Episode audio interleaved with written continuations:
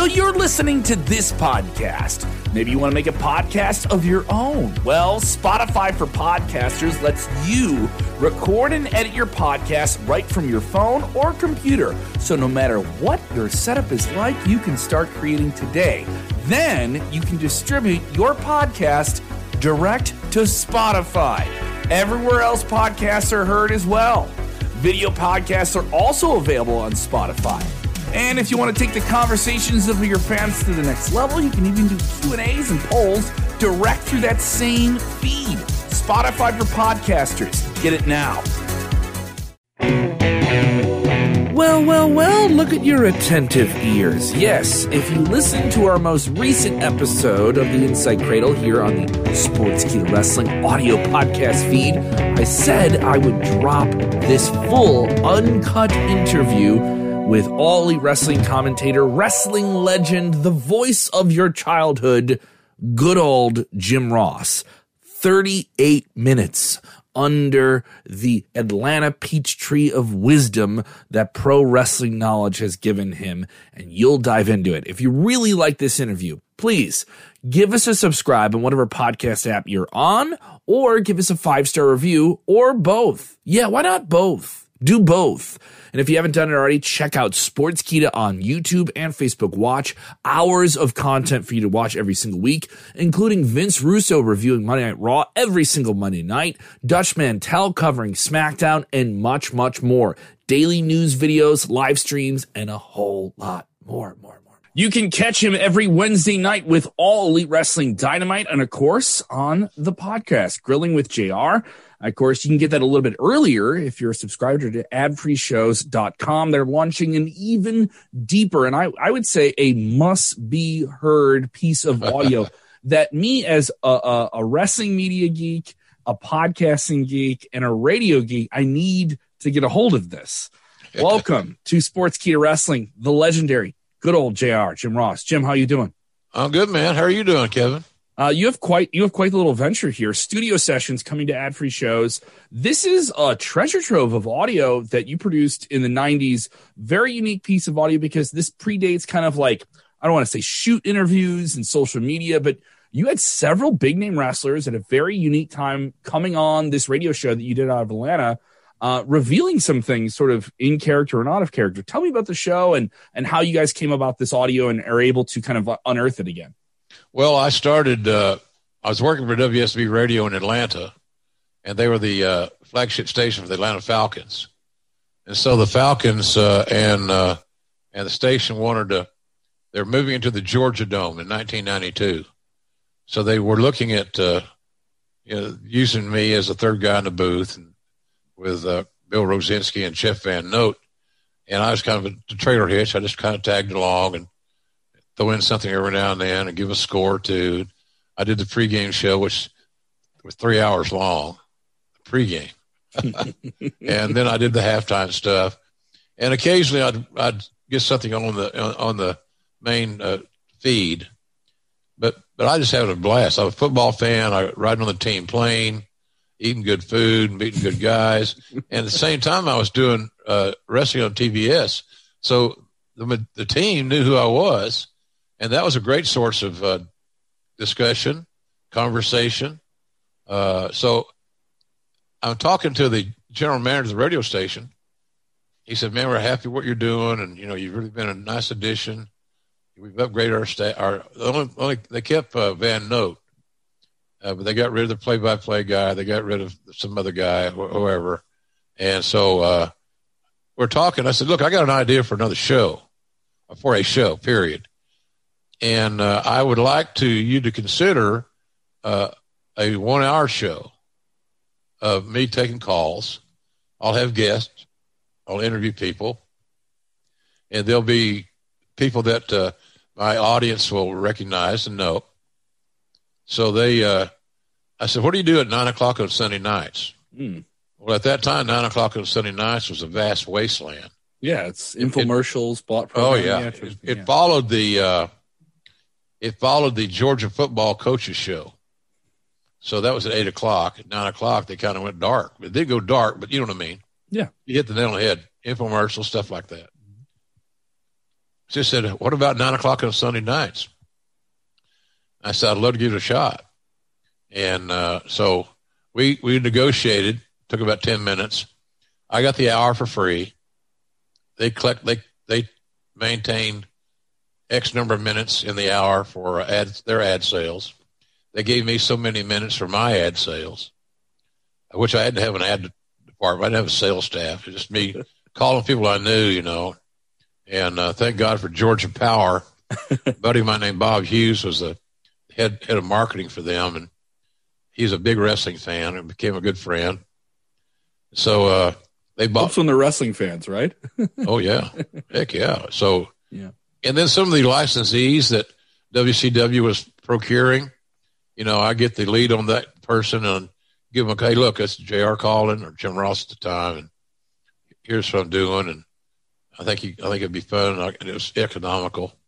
So we started doing these shows, and uh, when I would do a football game, a home game was easy because the games were over. I would go to the radio station at nine o'clock and do my show.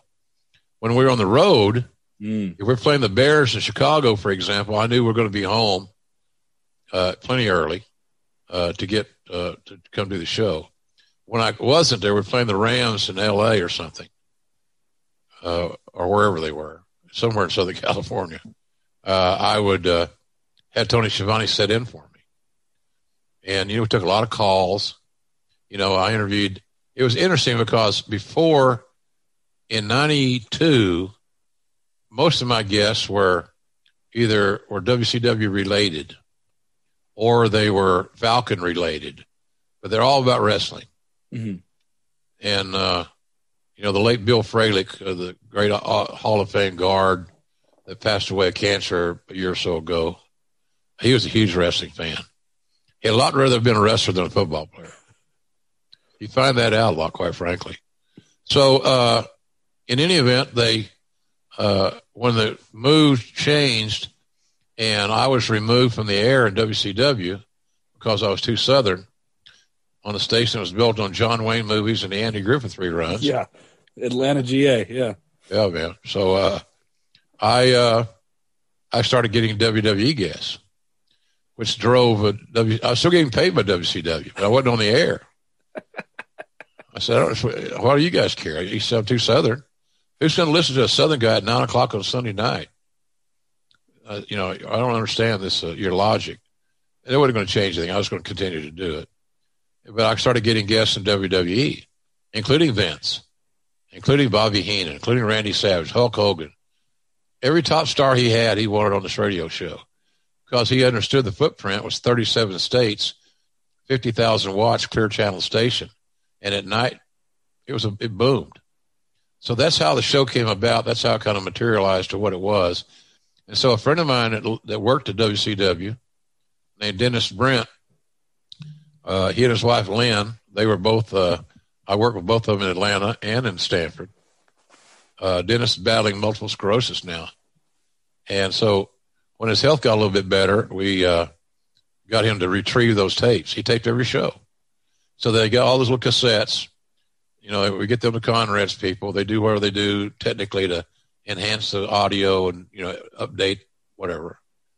And so we just dropped that to show last week. They're an hour long. The radio shows were an hour long, and the and the guest list, Kevin reads like a who's who. Oh man!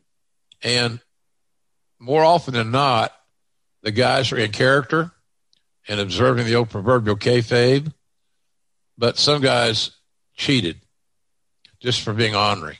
Tell tell uh, tell me about that. What is that dynamic? Would you know? Would you because at the time there weren't people doing these types of interviews, kind of away from wrestling. They were always in character. So you have some people come on. Now, I'm getting the Nature Boy, but suddenly I'm getting Ric Flair a little bit here. Or in in that circumstance, would you know, or would it just be like in the moment? You just kind of like, okay, this guy's trying to put something out there.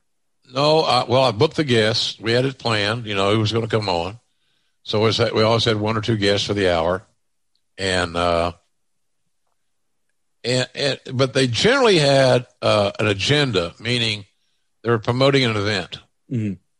Could be a pay per view, could be WrestleMania, even could be uh, a live event someplace. uh, that they that Vince will, or that whoever I decided to promote, Vince then would come on and he said, "I'd like to get you on, get Savage on because he's going to be on Saturday night's main event, or he's going to be on whatever." Uh, so that we always had a we always had a destination for the interview. I knew where we were traveling. I didn't know what the most uh, convenient route was going to be, but that's what it was, you know. So I like that.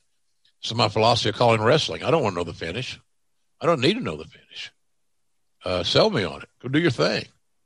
And so uh, that's kind of how that worked. I, but it's, it, has been really good. It's been really good in that regard regarding uh, the spontaneity of the show, the uniqueness of the show, and a lot of these guys there had never done that much radio, mm.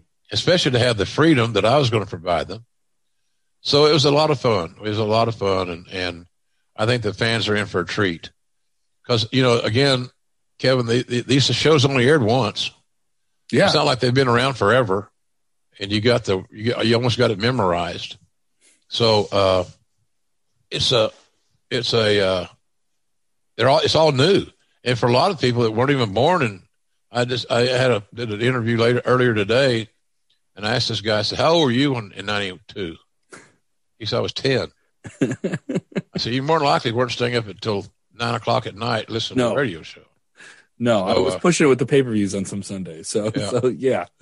so anyway, that's kind of how that show started, and I'm sure that if I had not left, uh, moved from Atlanta, and the home base of the radio station, uh, I because we didn't have all this equipment now. I'm in my guest bedroom. Oh no, it's a little it's, studio. You you could launch a national radio show from any bedroom right now with a decent internet connection right now if you wanted to. Yeah, yeah. that's right. Yeah. So anyway, that's what we that's what we rolled out. We're always trying to roll out new content, new part, new uh, podcast hosts. You know, Conrad recently brought Jeff Jarrett on board. Uh, Kurt Angle's not been on the air that long. He's doing both of them are doing really well. Uh, then you got Arn moved to Saturdays and they changed the format there a little bit, which I think is for the better. Tony Schiavone's on Wednesdays. I'm on Thursdays. Eric Bischoff's on. Is he on Monday or Tuesday? But I believe we, Tuesday. I, believe I think Tuesday. you're right. Yeah. So we got a good crew of guys, and they're all creative, and they all want to do something creative without somebody having the gun to their head of a say this, say that, whatever the case may be.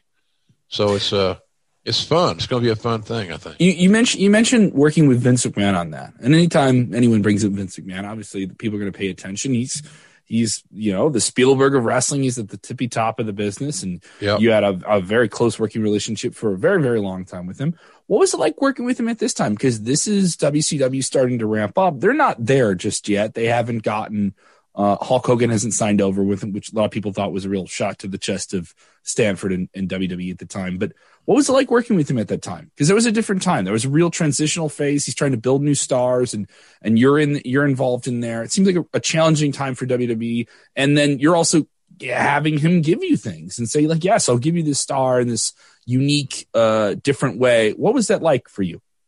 Very positive, uh, exciting and the thing about WCW, I love living in Atlanta.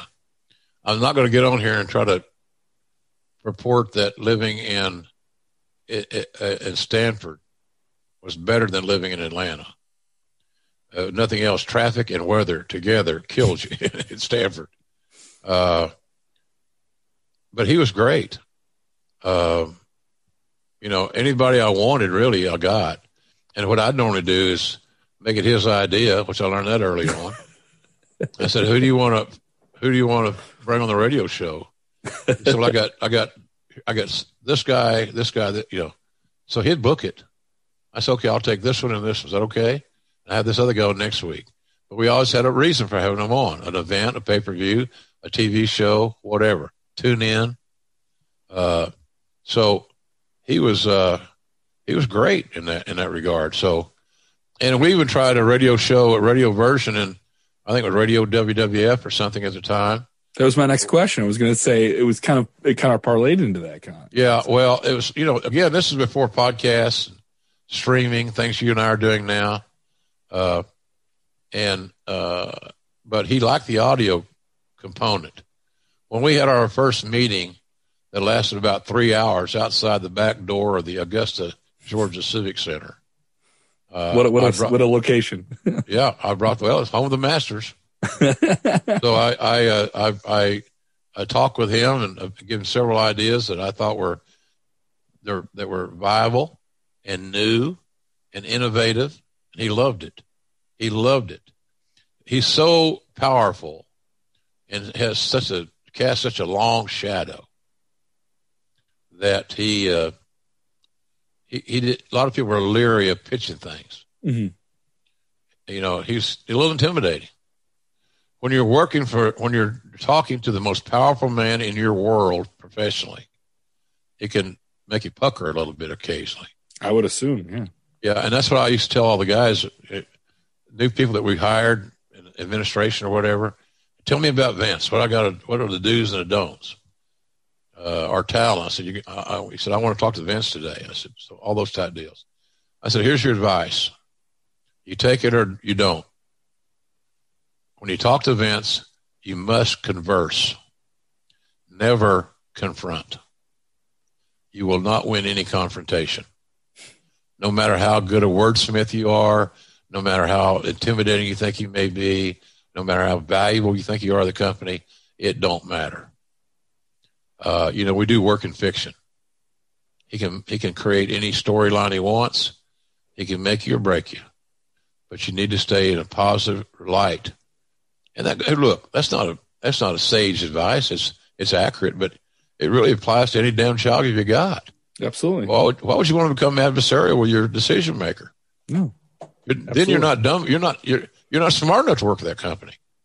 The, the, the culture the culture put someone else to do the play. He'll put somebody else in if he thinks he can get a different play. At Absolutely. So, uh, but but this was uh, I I had the, the the issues about Vince and I were stem from different philosophies about wrestling. Mm-hmm. Which doesn't mean I was totally wrong or he was totally right. It just means we had a different uh, opinion. I wanted to run the ball, he wanted to throw the ball, but we both loved the game. And that's how I looked at it. So if I lose an argument, I'm not going to die on that hill. I'm going to get my ass up and go, leave his office and thank you for his time and go back to work. But that's how we built our relationship. What was the, you you mentioned conversation. I was i was going to ask something else but it's just a unique relationship and such a profound guy. And you you did a lot of very historic work with him the attitude era the, the rise of the of raw as a brand your talent relations work. Is there any specific conversation maybe that was important? Or maybe in retrospect isn't a very seismic conversation. That was just memorable to you. What you mentioned conversing with him. It, it means something to talk with him uh, do you have any memorable conversations with him that you fondly remember at all? Oh, tons of them. You know, you know, him trying to talk me out of hiring Mick Foley. He could have just said no, Jr. I'm not. He, he could have said he said this about to me on, on a few topics. I don't want to talk about it anymore. Let's just table it. Okay. Which gave me hope because I, if by tabling it doesn't mean I can't bring it back up later on. No, it's not no. That's right. What, wasn't a no. It's just let's table it. Yeah. Uh, I he, I came through Gorilla one night after a show, a Raw, and it was a wild night. You know, the two hours of train train wreck and everything out of control and huge crowd, signs everywhere, and all that. And he so and I've had these conversations a lot. You always always dreaded going back through Gorilla when the show was over because you never knew what you were going to get. Uh, he's like my dad. My dad was kind of short on compliments. So being raised by the, my father as I was, totally and perfectly prepared me to work for Vince. Same way. He's the boss. He's got to prove it every now and then. Here's what we're doing. Mm. But I walked back through Gorilla position one time. He says, uh, uh, God damn, I wish I could clone your ass. well, I wish you could too. Maybe he's got one. Maybe he, he has one somewhere. Yeah. In, in, the in the in Titan Tower, there's a clone of you, like in a glass case, and he's just waiting for the chance to. I just think that was probably the nicest thing you ever said to me. That's so sweet. It is a really sweet thing to say. It's a weird thing to say about somebody, but it's also a very sweet thing because it, it shows the level of your work and, and what you were doing for him at the time. Yeah, he appreciated it, and uh, I got to the level where I didn't have to say, You know, you think he met Brock Lesnar before I signed him? No. John Cena. He didn't want me to hire Randy Orton, but I did. Uh, because I said, Vince, did you get sent to military school? Did you get a second chance? This kid deserves a second chance. He's got too much upside potential for us to relegate him to some other company. I was there just so, an issue? Was there just an issue with Randy and and just are we are we getting too much trouble if we're getting too much baggage if we bring him in at this time? Was I think that, it was a, I think it was because of his uh, dishonorable discharge in the Marines. Mm. Yeah, and uh, and without knowing the story, why it happened, it happened. There's always two sides to every story. It's kind of what I relayed, and of course, me steering that course and it lengthened Randy's career, and he's been a good investment for that company. Incredible investment, probably, and, and regarded as outside of WWE one of the best performers in the world at the moment, and without a doubt, in his forties, in his forties, he's doing. Yeah, and he's made a lot of money, Kevin. Yeah, a lot and, of money. Uh, yeah, John Cena. He never heard of John Cena in his life. Oh, you know, well, what you know, John was John was out in Southern California, mm-hmm. uh, working part time at several jobs, moving company, uh, uh, truck driver, what, just a litany of things while he was training with Rick Bassman at uh, UPW and there in Southern California. I was out there actually scouting somebody else. I remember who it was now, but uh, John looked like Sting, mm. prototype, the blonde, flat top haircut. Absolutely, I've seen uh, the pictures. Yeah, yeah. So, uh, so we had our little sit down. I had a lot of sit downs with these guys. To me, I could tell you, at least in my version, I didn't need to see somebody work an hour match. I didn't need to see them work four or five times. I could see them work a few times, looking to go through some transitions from offense to defense and how you transition, how do you sell, how do you come back, the basic fundamental processes, and feel comfortable in making a, a somewhat educated decision. Now, the more you saw them, I get that, you're going to have a better feel but you don't need to, you don't need to scout him for a year. Mm-mm. And so then we have our sit down and and uh, we get to know each other. Mm-hmm. And I find out that he's a uh, uh, former All American, small college All American center. I find out that his strength coach is now the strength coach at Oklahoma University. I find out that uh, he knew as much wrestling trivia as anybody that I'd ever been around. So he was a student of the game in the true sense of the word. Mm-hmm. I remember taking the red eye home that night uh, from L.A., LAX to New York City. And I, I was so excited meeting this guy that I uh, I went to the office first and I caught Vince there after his workout.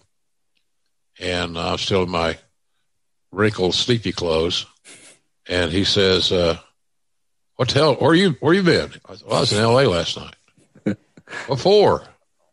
I told him. Mm-hmm. Have you seen anybody you liked? I said, as a matter of fact, I really did. I think I saw a kid that'll headline WrestleMania in five years or less. He said, I think you need to go home and take a shower. You're delusional. But I was high on John Cena. Yeah. And guess what? It turned out. It turned out. it turned out. We've never had a harder working guy in this company, at least under my watch. Uh, and maybe I don't know anybody I've ever known that had as much uh, that did as many worked as hard as John. You know, he's got this ins- insane record of Make a uh, uh, sessions, and to me, that's so that's real. When you're meeting a terminally ill child, and the sad part is that you know these children know they're dying. Mm-hmm and he made them feel special. And he did it more than anybody on earth. He's got more Make a Wish, uh, granted more Make a Wishes than anybody else alive. And I think that counts for something. Absolutely. Some people now, that means more it. than winning world yeah. titles and, and all those. Absolutely. Yeah. He hadn't done it yet, Kevin, but he, you could tell where his soul was. Yeah. You, you knew you, you knew what you were investing in. You knew what Yeah. Were, and when I talked to the strength coach, said, tell me about John Cena.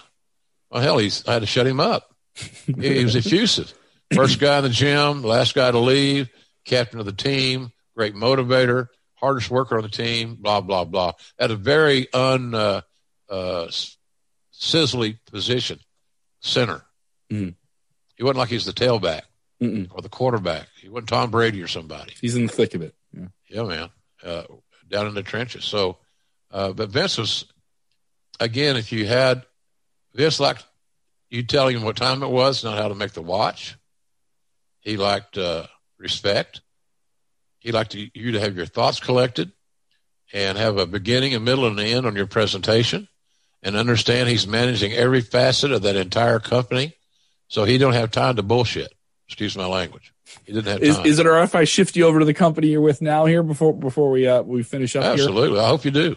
Uh, great success here recently with All Elite Wrestling. A little bit of a change. NXT moving its own night on Tuesday nights. You guys having your own, and the success has already been profound. Number one on cable in several different number and several different demographics. Blood and Guts, an amazing success. And now the news you alluded to recently, but now it's confirmed. AEW Dynamite back on the road in July. Uh, what is the sentiment in the locker room uh, and with the with the broadcast team here taking the show back out on the road? It seems like everybody's very excited. You know, Jacksonville's become our home base, the home field. Uh, you know, we feel like we have that home field advantage there. Mhm. Every Wednesday night, we we have loyal fans and regulars that come out, and uh, it's a great, it's a beautiful thing. Uh, but it's not a different audience every week. There's some we have, you know, you'll have new people sample but it's a it's a little predict not predictable. It's not a good word, but it's just we're there a lot. You see a lot of regulars, which we love, Yeah. but uh, our talents need to work more in front of a live audience. They need to learn their skill set, re- let it be refined. There's nothing that replaces working in front of a live paying audience. Uh, we got a lot of talents that are still in their formative years. We've got talents that haven't traveled that much to wrestle, only that small bit of time we did after we first launched. And we had some good houses. We had some really good houses. You know, fans are ready for an alternative. So, but the key thing I've always said when house shows, live events, whatever you want to call them, uh, slowed down or ceased because of COVID and so forth, uh, that hurt us because we have so many green talents that need more ring time. So now uh, they're going to get. We've got three shows. we've got two YouTube shows, uh, and we've got, of course, uh, Dynamite on TNT on Wednesday nights, as you mentioned. Mhm. So uh, I think, uh, you know, I think that the being back on the road in front of a fresh audience, a new audience, in a new city, it's a new adventure for these kids and for and for those of us that have been around a while, you know, I got like four million American miles, two million Delta miles. I this travel is not it's not going to be something new to me. No. Uh, and I don't I don't have any issues going through TSA and all those things. It is what it is, man. Uh, so I think it's going to be great for our young talents.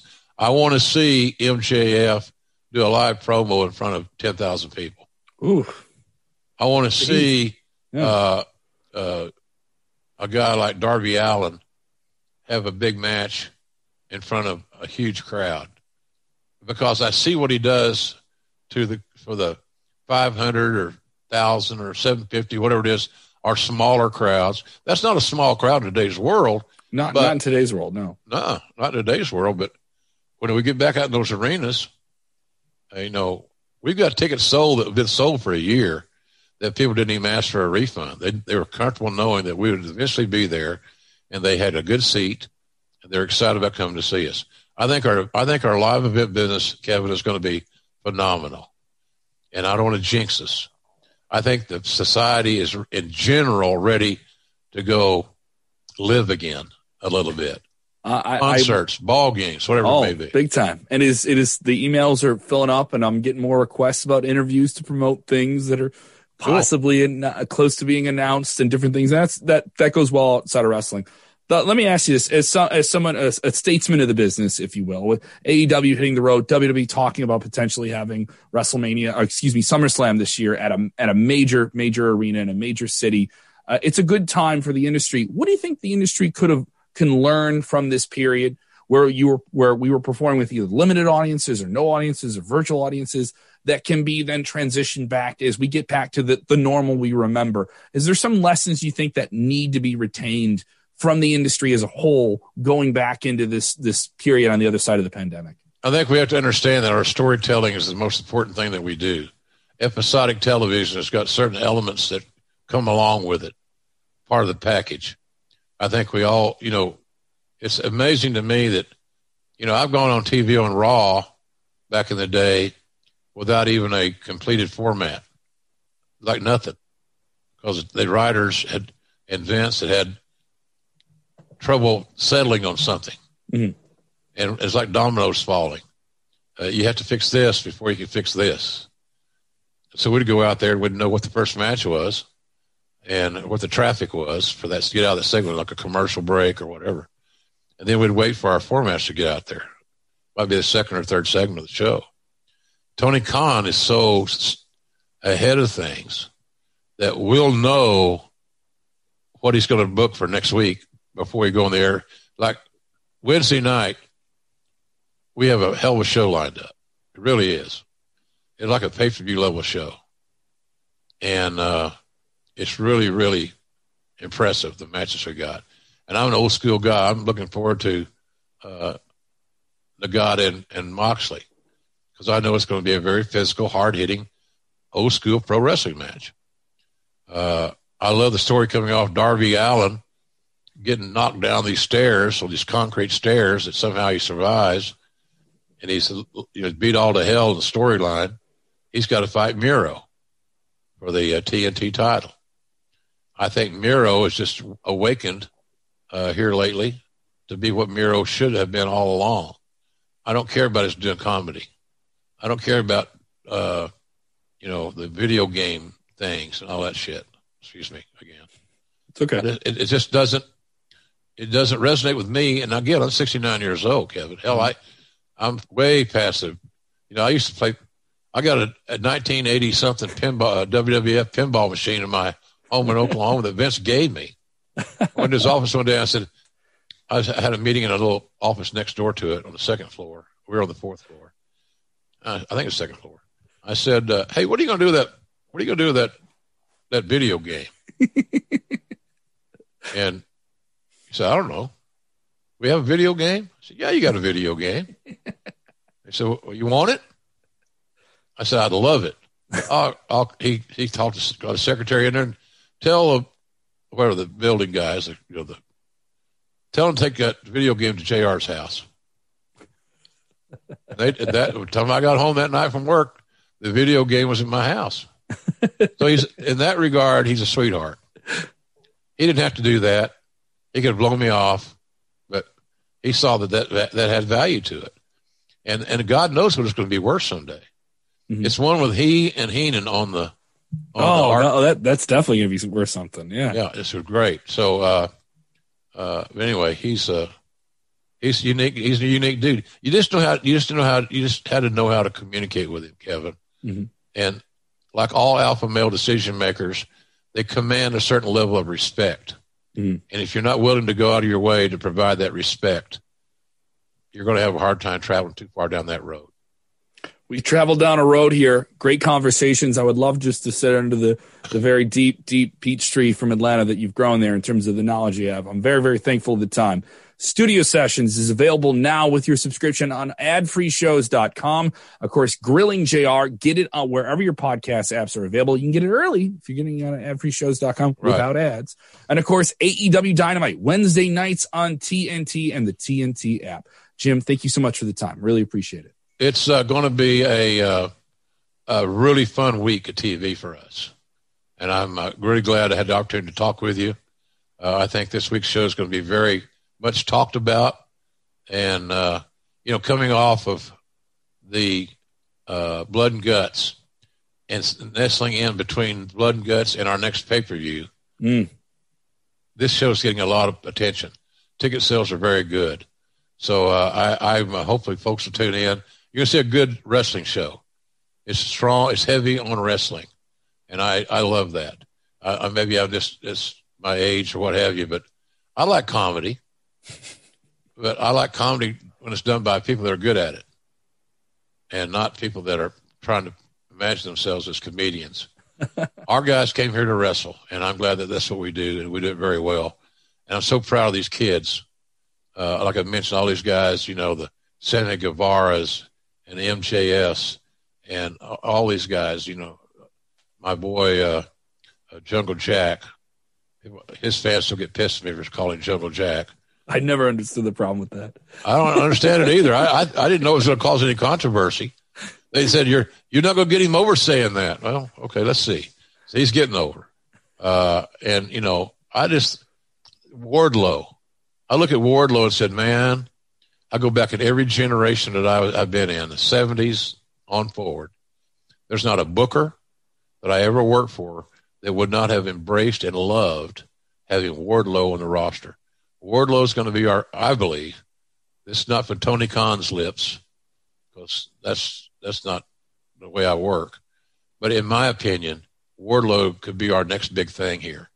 Mm. And I, uh, great attitude, Kevin, smart, uh, polite, got integrity, character, and uh, I uh, love being around those kids. So for me, being the oldest guy on the roster, uh, I love the I love the I love that that position I'm in. I'm Uncle JR to a lot of them. I'm Good old JR to some of them, and the ones that know me a long time, like Jericho, I'm still Jim. He may be the only guy in the whole damn company that calls me Jim. so I'm living my dream. Uh, Tony Khan, you know, after Jan got killed, I was in a really tough spot, man. Mm. I was lost and I was alone. And she and I had no children. And my other two children were grown and living their own life, doing their thing. And not that they bailed out on me, but they didn't. But I was a lot of, I was a lot of isolation. And I realized that's not good for me. Because good old JR or Jim or Jim Ross or anybody else by any name left of his own devices sometimes makes some really stupid decisions. so I need to grow up, I guess, at some point in time. But nonetheless, I'm very blessed right now, and I think that our company is growing in the right way, uh, and we're, we're going to get nothing but better and better. I truly believe that. And when I leave this post, I want to leave it saying I helped a lot. I helped as much as I could in the last X number of years, and I devoted everything I had to helping these kids, these young guys, Excaliburs of the world, whatever, uh, to get better at their at their craft. So it's been a real good uh, run for me. And I told Tony, I said, I, I'm not so sure it didn't save my life because I don't. I, I had lost my will to do anything. Hell, I didn't even want to shave. I didn't want to go outside, man. I was so. Was it just the work? Was it the ability to just embrace work and, and find purpose in that? Re, like re, that reinvigorate you? It did reinvigorate me. It because, but I I enjoyed the process of working in the AEW system. Mm-hmm. I love the, being a teacher. I love being a coach. I love being a mentor. And, you know, I just, uh, I just, I just, uh, love the experience. It was so unlike being in WWE. And I'm not, not throwing, you know, darts at WWE. It's going to sound that way. I'm mm-hmm. not. No. It's a bigger corporation. It's a bigger outfit. It's not as personal. It has different challenges too. yeah. oh, absolutely. So uh, I'm very blessed with what I'm doing, and and I told Tony, I, I thank you for it every week. Thanks for having me here. I, I I am very blessed to be able to work for you and this company. And tonight you get the best of my whatever I got. You're getting it all, and that'll be that way this week as well. Too many good wrestlers have have significant and important matches in their careers to not give them the best effort I got and and uh, hopefully it'll it'll sound that way on television. Jim, thank you so much for the time. As, as I mentioned, it's always special to chat with you. Uh, once again, adfreeshows.com, studio sessions, an exciting thing to listen to. If you're a fan of wrestling media back in the day and, and, and Conrad chatting them up, well, you're going to hear some conversations that started all those stories and those deep dives right. as the, as those conversations actually happened. Uh, so thank you so much for the time, Jim. Appreciate it. Good health to you and everyone at AEW, and and stay safe here on the road as you guys get back out there in July. Thanks, buddy. I appreciate it very much. Always here for you if I can help you. Absolutely. Thank you so much, Jim. Appreciate the time. Okay, bud. See you. Have a good one. Thank you, Jim. Uh, I worked in uh, broadcasting, so this